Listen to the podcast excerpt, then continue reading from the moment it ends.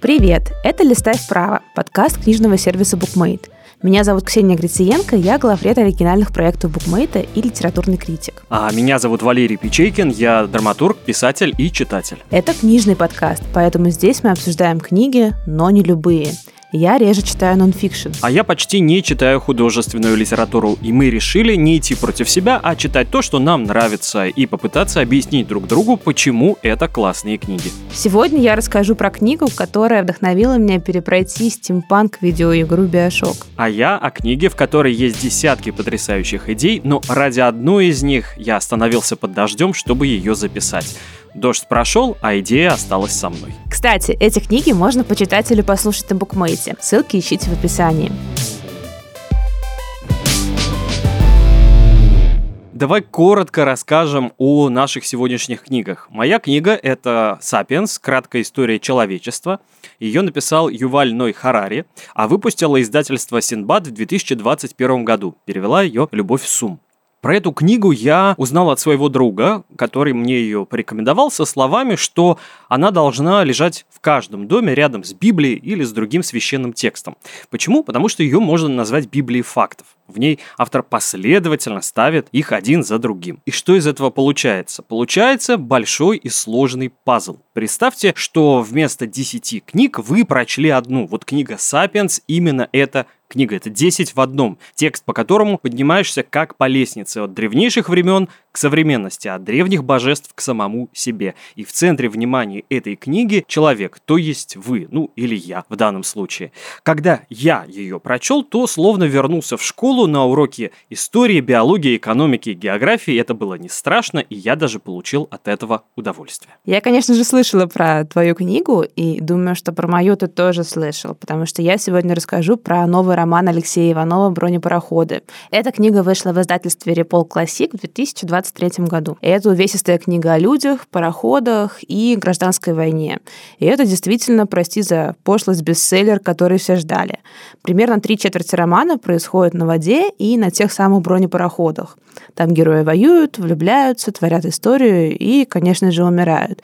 Все как в настоящем романе эпопеи. Ну, у нас сегодня, кстати, две толстые книжки, потому что книга «Сапиенс» тоже довольно увесистая, но твоя я проверял потолще. Вот как тебе далось чтение такого толстого романа? Слушай, ну, конечно, мы в каком-то смысле начали за здравие, а продолжили упокоем, потому что первая книга, которую я рассказывала, была такой легкой и фантастической, пусть и длинной, а уже вторая тяжелая и совсем реалистическая. Ну, у нее и название соответствующее. Бронепароходы. На самом деле я это говорю к тому, что слова мои, может быть, будут банальными и очевидными, но нельзя не сравнить бронепароходы с школьной классикой. Вот ты, например, читал в школе «Войну и мир»? Да, я читал «Войну и мир». Читал практически до конца, кроме последней главки, где чистая потоковая философия. Вот там я уже уснул, и мой кот вместе со мной. Ну, в общем, да, довольно сложно не сравнивать бронепароходы с «Тихим доном» и «Войной и миром», потому что это та же монументальность, та же историчность и тоже погружение во все эти события. Иванов вообще, на мой взгляд, на самом деле сейчас один из самых профессиональных писателей современности, поэтому сложно было не обратить внимание на его роман. И к нему и его текстам можно относиться как угодно. Я знаю людей, которые любят Иванова, я знаю людей, которым он крайне не нравится, но, на мой взгляд, это настоящий ремесленник, который может почти тонны документальных архивов за какие-то там 2-3 года, за которые он писал этот роман, превратить в захватывающий и, на самом деле, прямо кинематографический личный текст, в каком-то смысле даже боевик. Не случайно у него же книги часто становятся киносценариями, да, и материалом для фильмов. Да, и более того, его книги приобретают уже какие-то кинокомпании на этапе только разработки, когда он еще их не написал. И я думаю, что бронепароходы тоже когда-нибудь будут, возможно, даже в скором времени экранизированы. И за счет этой монументальности, на самом деле, его книги, правда, могут соперничать со школьной классикой. Именно поэтому я тебя и спросила про «Войну и мир», про «Тихий дон» не спрашивала, но как будто бы намекала на это. И Иванов сам даже говорил в э, своем интервью, что он сторонник классической школы литературы, И ему нравится сильная драматургия, яркие характеры, острые диалоги и все такое. То есть он совершенно осознанно старается писать свои тексты как вот такую школьную, понятную и стремящуюся стать историей классику. Школьная в каком смысле? Это чтобы мы потом мучились над сочинениями? Или в ней есть какой-то размах, эпохальность, что-то, что возвышает ребенка до взрослого и мудрого старика? Мне кажется, школьная, потому что это то, что войдет в историю и то, что будет читаться в дальнейшем. Ты слушала эту книгу? Или читала? Я эту книгу читала и начала ее читать на самом деле на новогодних праздниках. Я, правда, не могла от нее оторваться и упала буквально в нее там спустя 50 страниц. Я хочу тебя спросить про сюжет, про главное действующее лицо, потому что когда я беру книгу, и она называется «Анна Каренина», я понимаю, что там будет действовать Анна Каренина, и у меня есть к ней сочувствие. А кому я должен сочувствовать в бронепароходах? Почему ты не можешь сочувствовать пароходам, хочу сказать я, но на самом деле расскажу тебе сюжет. В книге 10 частей, каждая довольно большая, страниц 50, и эти части бьются на маленькие главки. Части называются также монументально, как и сам роман, как и вообще есть этот текст. Называются они так. «Спасти», «Вернуть», «Воздать», «Отнять», «Найти», «Убить», «Понять», «Дожить», «Прозреть» и «Возвать». Это какие-то неправильные глаголы русского языка или что это? Мне кажется, какие-то библейские глаголы русского языка или, возможно, это что-то про путь героя. Сюжетная канва — это на самом деле немножко мультфильм «Анастасия», если ты его смотрел. Такая «Анастасия для взрослых», потому что там тоже в живых остается кто-то из царской семьи, но это не Анастасия, а великий князь Михаил Александрович. Его пытались расстрелять, но получилось это как-то не до конца, и он спасается и прячется на пароходе. Сюжет у Иванова пляшет от персонажей, и если попытаться как-то выделить доминантную историю, то это будет история Кати Якутовой. Ее отец, пермский пароходчик Дмитрий Якутов, он такой добротный предприниматель, который свято верит, что все происходящие в 1918 году события – это ненадолго, страна скоро вернется к какому-то квазикапитализму, и, в общем, все будет примерно по-старому. Но это будет небольшой спойлер про начало потому что в самом начале его арестовывают большевики, потому что подозревают, что он как раз помогает князю Михаилу. И Якутов решает застрелиться, потому что таким образом он сможет защитить дочь и избавить ее от каких-то подозрений. Катя, его дочка, она на первый взгляд такая кисейная барышня. Она разъезжала по Европам, и все у нее вот так вот было богемно и хорошо, и в самое неподходящее время она оказалась в Перми, в разгар э, событий гражданской войны. Катя уезжает на бронепароходе друга своего отца, Ивана Нерехтина. И уже на судне она знакомится с тем самым князем Михаилом. И с князем Михаилом у Кати завязывается роман. Спойлер еще один небольшой, что по версии Иванова Возможно, где-то наверняка бродит неизвестный наследник рода Романовых. И наша задача его найти. Это квест на самом деле. Найди Романова и пришли ссылку. А вторая и третья сюжетная линия завязана на Хамзате Мамедове и романе Горецком. Мамедов — это такой специалист по безопасности, который работает на товарищество Бранобель, это нефтяники, историческая вся эта штука. Вот. И он один, по описанию Иванова, стоил взвода охраны. Сам про себя он говорит, что он просто командует охраной, но очевидно, что он суперсерьезная персона, и он доверенное лицо Нобеля – не Альфреда, а его племянника. Телохранитель, короче говоря. Ну, что-то вроде того. Мне кажется, что он на самом деле любимый персонаж Иванова. Ну, кажется, что Нерехтин ему тоже очень нравится, и мы даже спорили с моей коллегой, кто его любимый персонаж, но я уверена, что это Мамедов, потому что он такой мужественный перс, и он пусть и делает иногда плохие дела, но он верен своим близким и готов ради них пожертвовать жизнью. В общем, мне кажется, это такая классическая схема персонажа, который должен всем понравиться. При этом Горецкий, капитан судна, напротив, персонаж довольно отрицательный, он постоянно проворачивает какие-то грязные дела, юлит, пытается наживиться, и вообще, в отличие от Мамедова, производит крайне неприятное впечатление, я бы его свайпнула влево. Ксения, скажи, пожалуйста, что такое бронепароходы? Потому что для меня это звучит как археоптерикс. Знаешь, вот скажешь, и вроде все понимают, а на самом деле ничего не понятно. Это какой-то пароход с броней, я правильно расшифровал? Ну, слушай, в некотором смысле, да, это типа бронепоездов, То есть это пароходы, которые укреплены и вооружены, и готовы к атаке и защите. Ну, то есть такой серьезный пароход. Ну, да, да, потому что у Иванова бронепароходами, которые там участвовали в войне, становились и какие-то мирные суда, то есть пассажирские пароходы, лайнеры какие-то, грузовые и так далее. Давай все-таки поговорим про твою книгу. Мне кажется, «Сапиенс» это нонфик, про который слышал каждый, даже я, потому что она есть на всех витринах, на всех сервисах. В любом магазине об этом рассказывают все. И, честно говоря, это выглядит какое-то шарлатанство, потому что кажется, что книга не может быть настолько универсальна и хороша, Поэтому расскажи, действительно ли это так? Знаешь, я тоже так думал, пока не стал ее читать. И читал я ее очень пристрастно. И когда я ее дочитал, у меня к ней на самом деле осталась только одна претензия, о которой я скажу обязательно сегодня, а все остальное это, в общем-то, комплименты и благодарность автору за то, что он взял и написал такую книжку. Я начну вот как. Представьте, что на утро после вечеринки вы открываете глаза и подходите к зеркалу. На вас смотрит некое мятое, лохматое существо, и вы спрашиваете себя, неужели это я? Так вот, друзья, да, это вы, Homo sapiens. Вот об этом существе Юваль Ной Харари и написал книгу.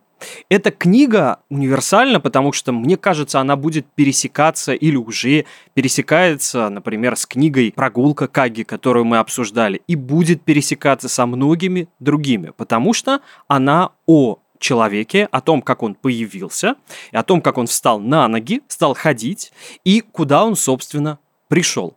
Меня удивило в этой книжке на самом деле, что с одной стороны кажется, ну вот она должна быть всегда, просто что она появилась в какой-то момент. Вот это самое удивительное, потому что людям нужна книга обо всем. Вот она именно такая. А еще меня очень удивило то, что, оказывается, раньше такие книги тоже писали. Каждое поколение создавало такую книгу. И недавно я, когда зашел в музей Владимира Даля, вот составителя словаря, да, живого русского языка, и вот я зашел в его музей и выяснил, что он написал книжку, которая называется «Морские досуги».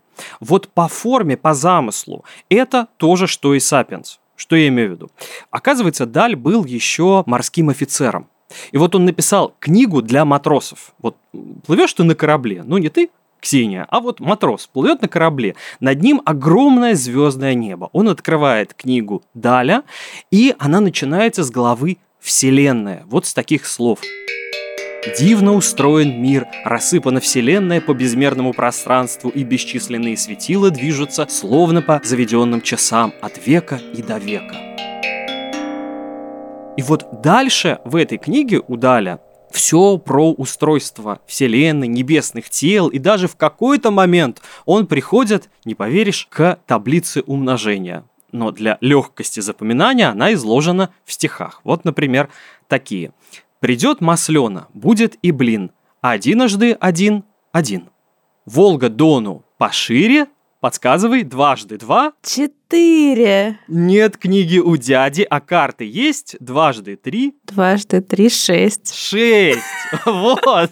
Это была сложная задача для пятничного вечера. Матросам тоже было сложно, но благодаря Далю и благодаря Харари, вот таким людям мы учимся, и заново открываем вселенную, в которой живем, и заново открываем, собственно, себя самого. Я подумала на секунду, что морские думы — это какое-то дополнение к бронепароходам. Спинов. И вот все это часть вселенной, и Харари пытается увидеть в целом мир, в котором мы находимся. Повторю, книга невероятно полезна просто для систематизации знания, что ли. Вот когда ты ее читаешь, я вот не случайно сказал, что словно возвращаешься в школу и проходишь все уроки от начала до конца, от физики до обществознания. А насколько она объемная? 520, может быть. Кажется, что все равно не настолько объемная, чтобы объяснить всю историю человечества. Я думаю, что если бы она была еще больше, то некоторые бы ее оставили не стали ее дочитывать. Поэтому она правильного очень объема. Там каждая глава на самом деле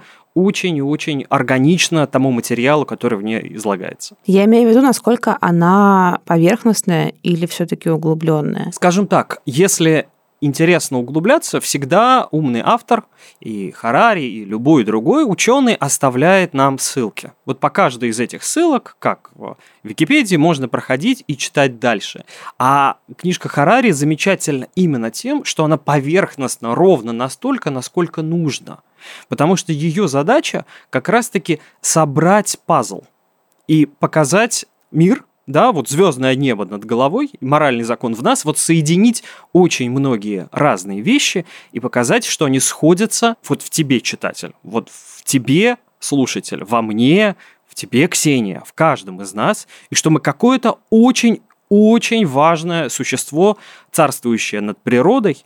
И вот в отношениях человека и природы Харари тоже очень хорошо разбирается и показывает, что, конечно, мы очень сильно на природу повлияли еще до промышленной революции. Человек смог истребить такое количество видов живых существ, вообще все вокруг себя уничтожить и съесть, что, конечно, он не просто там разумное или прямоходящее, он еще очень влиятельное, агрессивное, умное, эмпатичное, существо. Он говорит об угрозе, которая... Об угрозах он говорит в том числе в финале этой книги. Главная угроза – это знаешь что? Это будущее. В этой книге, знаешь, есть такая фраза, Ради этой фразы я остановился под дождем, чтобы записать эти слова и не забыть. Как романтично. Это было рядом с продуктовым магазином. И вот слова такие. Из прошлого в настоящее одна единственная пройденная дорога – но от этого момента в будущее их мириады. Это действительно очень точные слова. Вот так чувствуешь себя, когда читаешь эту книгу, что к тебе со всех сторон из мезозойской эры идут миллионы разных дорог, да, и через дедушку и бабушку, через маму и папу в тебе, наконец, соединяется личность, и вот от тебя в будущее идет мириада дорог, мириада тропок, через которые ты можешь идти. Где-то сейчас моя пьяная одноклассница поет песню «Колесо сансары». Именно так. Но звучит как статус ВКонтакте, но тем не менее, эта мысль невероятно глубокая. И вот Харари показывает, как сходится в человеческом существе очень много разных пройденных дорог, и как в будущее открывается еще очень много разных. Знаешь, в книге Харари персонажей очень много, несколько миллиардов человек потому что он исследует вообще всех живших и живущих людей. Но в книге «Бронепароходы» тоже немало персонажей, и у них у всех есть имена. Это не название эпох или царей, а вот прям поименно. Скажи мне, как ты не запуталась? Слушай, на самом деле их действительно очень и очень много, и я в какой-то момент сильно запуталась, но мне помогла моя коллега, которая сделала хорошую схему и овервью все книги. И благодаря этому я больше разобралась в том, что там происходит. И на самом деле Иванов реально вообще не щадит читателя, и с самого начала он набрасывает десятки и десятки новых героев, и первое время тебе очень сложно в них разобраться, но за счет того, что довольно большая часть персонажей это либо реальные люди, либо персонажи, у которых есть понятный прототип, становится немного проще, потому что есть какое-то узнавание. Например, помимо князя Михаила, там есть и Троцкий, есть и уже упомянутый мной племянник Нобеля, и адмирал Колчак есть, и, например, Лариса Рейснер. Что-то знакомое, но честно тебе скажу, я не помню, кто это. Это женщина, которая участвовала в гражданской войне, возможно, революционерка. Как и все герои Иванова, конечно, да, она действительно участвовала в гражданской войне, но это, на самом деле, очень яркий персонаж, которому Иванов, мне кажется, несправедливо мало внимания уделяет. Лариса Рейснер — это такая икона революции. Она и сочиняла стихи, и издавала журнал, и, собственно, воевала на стороне красных, но вообще она была из интеллигентной интеллигентной семьи и довольно быстро влетела в соответствующие круги. Она водилась с декадентами, она крутила бурнейший роман с Николаем Гумилевым, о котором много писал и Гумилев, и она сама, а потом она и вовсе воевала в первых рядах. Ей восхищался Троцкий. В честь нее, кстати, Пастернак назвал Ларисой героиню доктора Живаго. И она была всем и везде. Даже есть легенда, что во главе балтийцев, которые забрались на палубу крейсера «Аврора» ночью 25 октября, была именно Лариса Рейснер. Она дала указание дать холостой залп. То есть она обрастала легендами уже при жизни. И знаешь, я вот сейчас тебе все это рассказываю и понимаю, что что, описывая ее, я сама попала под влияние Иванова, потому что я во многом описываю ее через отношения с мужчинами. И это меня очень сильно смущает не только в этом тексте, но и в целом в текстах Иванова, потому что это общее место в его книгах, и это сильно коробит. Иногда кажется, что он пишет о мужчинах и для мужчин. Поэтому, на самом деле, тебе точно нужно прочитать эту книгу и рассказать, заметна ли, например, тебе эта патриархальность автора, потому что мне это прям бросается в глаза. Там Катя Якутова, она такая принцесса, которую все должны спасать, разумеется, ее спасают мужчины. Ляля Лариса Рейснер, это такая валькирия, которая всех соблазняет, разумеется, мужчин. И это все выглядит на самом деле довольно однобоко. Но возвращаясь к персонажам, их действительно очень много. И за счет их обилия складывается ощущение, что это не столько история ради истории в глобальном смысле, а история ради человека. Потому что то, как меняются герои, и то, что выпадает на их долю, гораздо важнее исторического контекста. Даже сам сюжет складывается из сюжетных линий конкретных персонажей. Выявить какую-то общую сюжетную линию довольно сложно, я даже не уверена, что это нужно. Хотя очевидно, что там есть центральные герои, про которых я рассказывала, там Катя Якутова, Нерехтин, Мамедов, Горецкий, но это все равно вторично. Несмотря на то, что там идет гражданская война, ни один из героев, например, не является ни красным, ни белым. То есть они симпатизируют каким-то сторонам, но откровенно не поддерживают или поддерживают ситуативно. Красные и белые тут, конечно, тоже есть, но они какие-то второстепенные персонажи, и видно, что Иванов пытается показать истории героев, а не какое-то политическое устройство России того времени. И к тому же некоторые герои в течение книги меняют сторону, сомневаются в каких-то идеях и вообще очень сильно меняются. Но при том, что разделение на красных и белых не так заметно, идейно Иванов довольно четко делит все на черное и белое. И поэтому здесь уже второй минус, связанный с персонажами, для меня заключается в том, что многие персонажи ну, довольно однобокие. То есть это либо хорошие герои, либо плохие герои. А что нужно, чтобы быть хорошим вот в мире Иванова? Надо быть Мамедовым или нужно быть Нерехтиным, либо нужно быть женщиной, которая все спасает. Но на самом деле в этом есть что-то хорошее и что-то плохое. Плохое понятно, что там много каких-то таких понятных формул, там, не знаю, женщина, которую все спасают, или женщина-валькирия, и плохо, что это очевидная объективация, но, с другой стороны, это в некотором смысле даже хорошо, потому что в этом огромном караване героев, которые мы едва-едва успеваем запомнить, нам проще их различить по каким-то понятным формулам. Так или иначе, это книга про людей, да, не про бронепароходы. Я почему спрашиваю, я вспоминаю у Андрея Платонова, например, вот любовь к поездам была настолько очевидна, к поездам как механизмам, его герои часто любили прям поезда как поезда, то есть они настолько были увлечены их конструкциями, да, тем, как они практически становились антропоморфными существами, живыми, если поезд ломался, это как будто болеющий человек, да, которому нужна была помощь. Вот. А у Иванова вот сами машины, они приобретают какую-то антропоморфность? Я бы не сказала, слушай, ну потому что это все-таки реалистический текст. Не знаю, там романтики тоже, конечно, увлекались механическими структурами, там, не знаю, механические куклы Гофмана. Это, конечно, отдельный пласт. Я бы не сказала, что у Иванова есть такое восхищение, хотя, очевидно, это важная деталь атмосферы, важнейшая, не случайно книга так названа. В каком-то смысле мы с тобой взяли два исторических романа, потому что я тоже взял историческую книгу, в которой сама история действующее лицо. И вот меня удивило, что Харари показывает, как люди меняются и о том, как они создают разные мифологические структуры и, собственно, умение создавать общий миф и делает людей людьми. Мы придумываем какую-то идею, начинаем в нее верить, и это становится реальностью. Ну, например, когда-то царь Хамурапи да, предложил свод своих законов, где было закреплено такое божественное, природное неравенство людей. Дескать, Хамурапи говорит, вот я от Бога, данный царь, и мы фиксируем, что люди от природы не равны друг другу. И поэтому нужно поддерживать это неравенство, чтобы жить хорошо. Много лет спустя появляется другой знаменитый текст, называется «Декларация независимости» в США, и там уже сказано, что мы считаем самоочевидной истиной, что все люди равны. Вот Харари берет и переписывает, например, этот текст с точки зрения биологии. Да, и это дает возможность услышать декларацию независимости так, как ее слышит сама природа. Он пишет, мы считаем самоочевидной истиной, что все люди развиваются по-разному и что они рождаются с определенными мутирующими свойствами, в числе которых жизнь и стремление к удовольствию. Очевидно. И вот он берет разные оптики для того, чтобы увидеть человека более человеческим.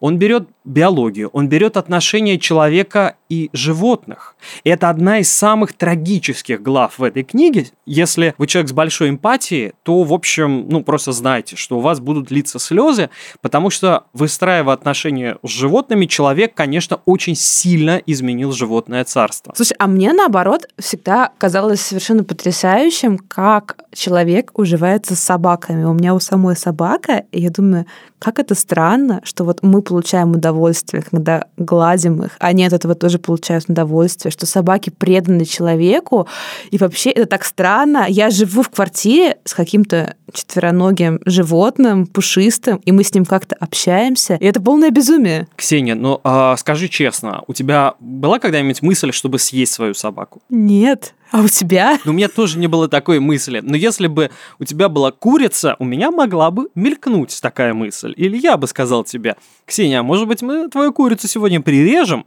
И ты, ну, наверное, бы отнеслась к этому отрицательно, но в целом поняла бы меня. Мне кажется, я указала бы тебе на дверь, Валер. Ну, окей, но я бы нашел другую курицу.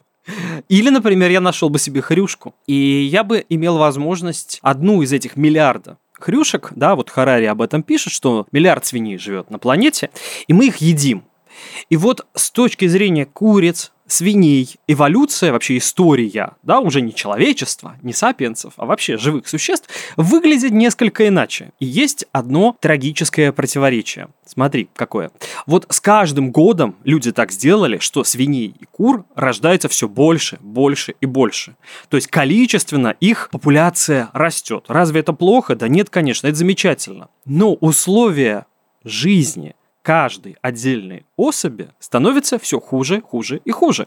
Потому что они живут в основном на фермах, в клетках и доживают до того момента, когда в них появится достаточное количество там, мяса, ну и вообще всего, что мы едим, и в этот момент человек убивает животное. И вот в этом и есть, собственно, трагизм, потому что никто не спрашивает об индивидуальном счастье отдельной курицы или отдельной свиньи, а свиньи очень умные животные, не глупее собак. Да-да-да, они даже выполняют команды всякие и виляют хвостиком. А мы говорим курице, неси нам яйца на завтрак и много не кудахтай. Кстати, насколько я знаю, сам Харари веган. Кстати, есть роман «Особое мясо» Ангустины Бастерики. Угу. Это такая антиутопия, да, где едят людей. И как раз, мне кажется, это вот сюжет, о котором ты рассказываешь, о том, как обезличивается одна персона, будь там животное или в книге Бастерики это человек, в общем, этот сюжет там довольно драматично и страшно прорабатывается.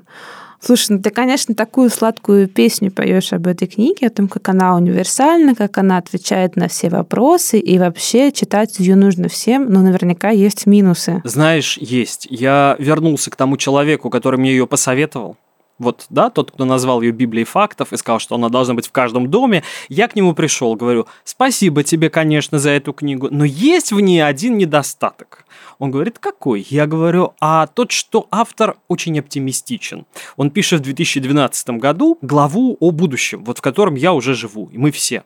И, как мне кажется, он многое не угадал он говорит, например, такие слова, ну, как бы предчувствуя, что ли, то, что будущее вообще довольно трудно предсказывать. Как говорится, предсказывай худшее и станешь пророком, да? Но все-таки будущее чуть сложнее и интереснее. И вот у него есть такие слова, что ответ о будущем определяется нашей точкой временного континуума. Полезно понимать, насколько наше видение прошлого искажается событиями немногих последних лет. Если бы эта глава была написана в 45 году, прошлого века или в 62-м, она бы вышла намного мрачнее, но она написана в 2012.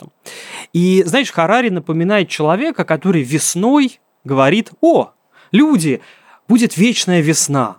Есть книги, которые написаны в зиму, они говорят, будет вечная зима.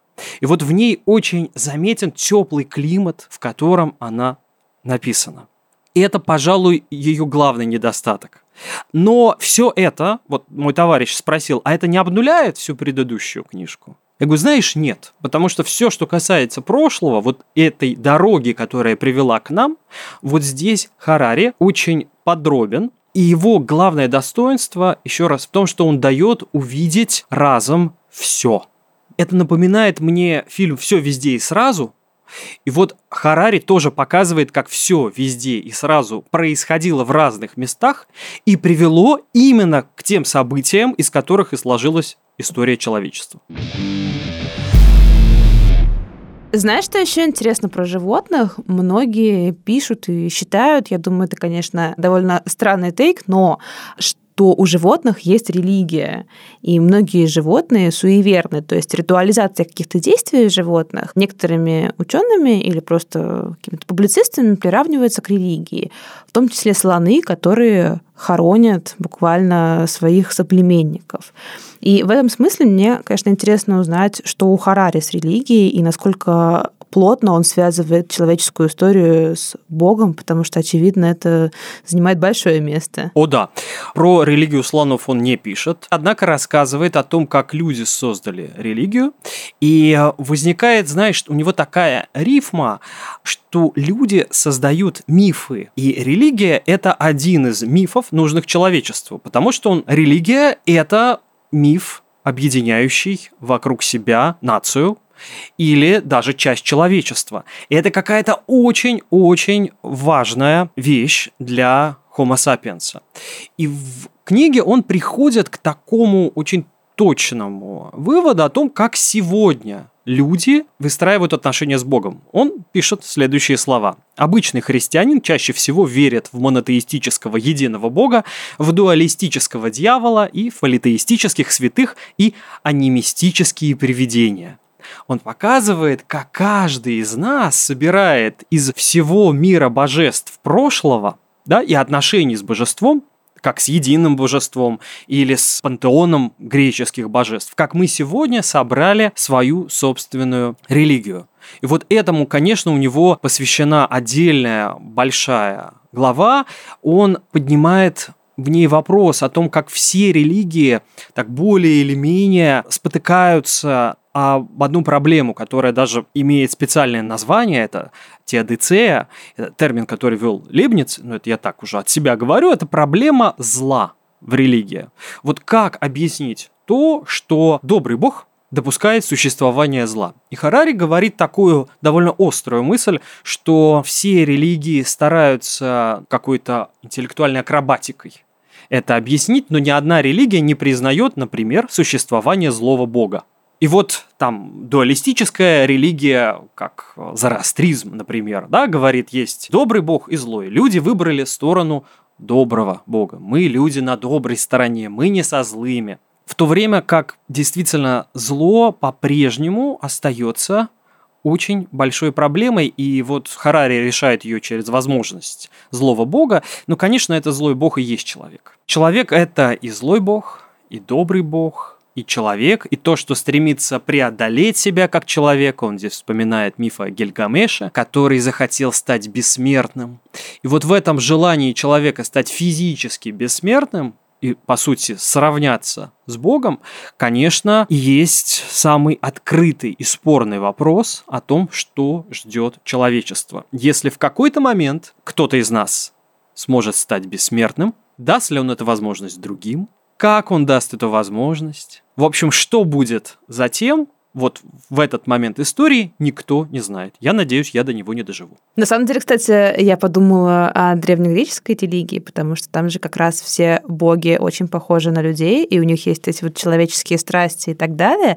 И как бы очевидно, что Зевс, ну, очень стрёмный мужик, который делал ужасные вещи, совершенно ужасные вещи. Он из-за того, что ему там какая-нибудь девушка смертная отказала, мог сделать из нее животное. И при этом как бы в древнегреческой культуре литературе все равно не воспринималось божество как что-то злое.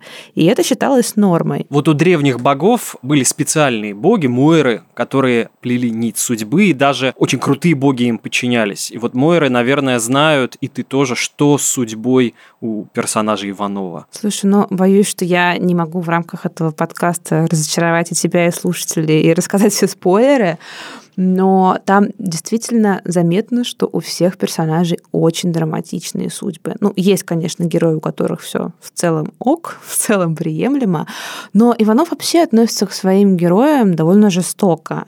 И там есть главы, которые заканчиваются выстрелом в голову человека или смертью по какой-то другой причине. Это общее место для бронепароходов, и более того, это общее место и в других книгах Иванова, например, в Тоболе.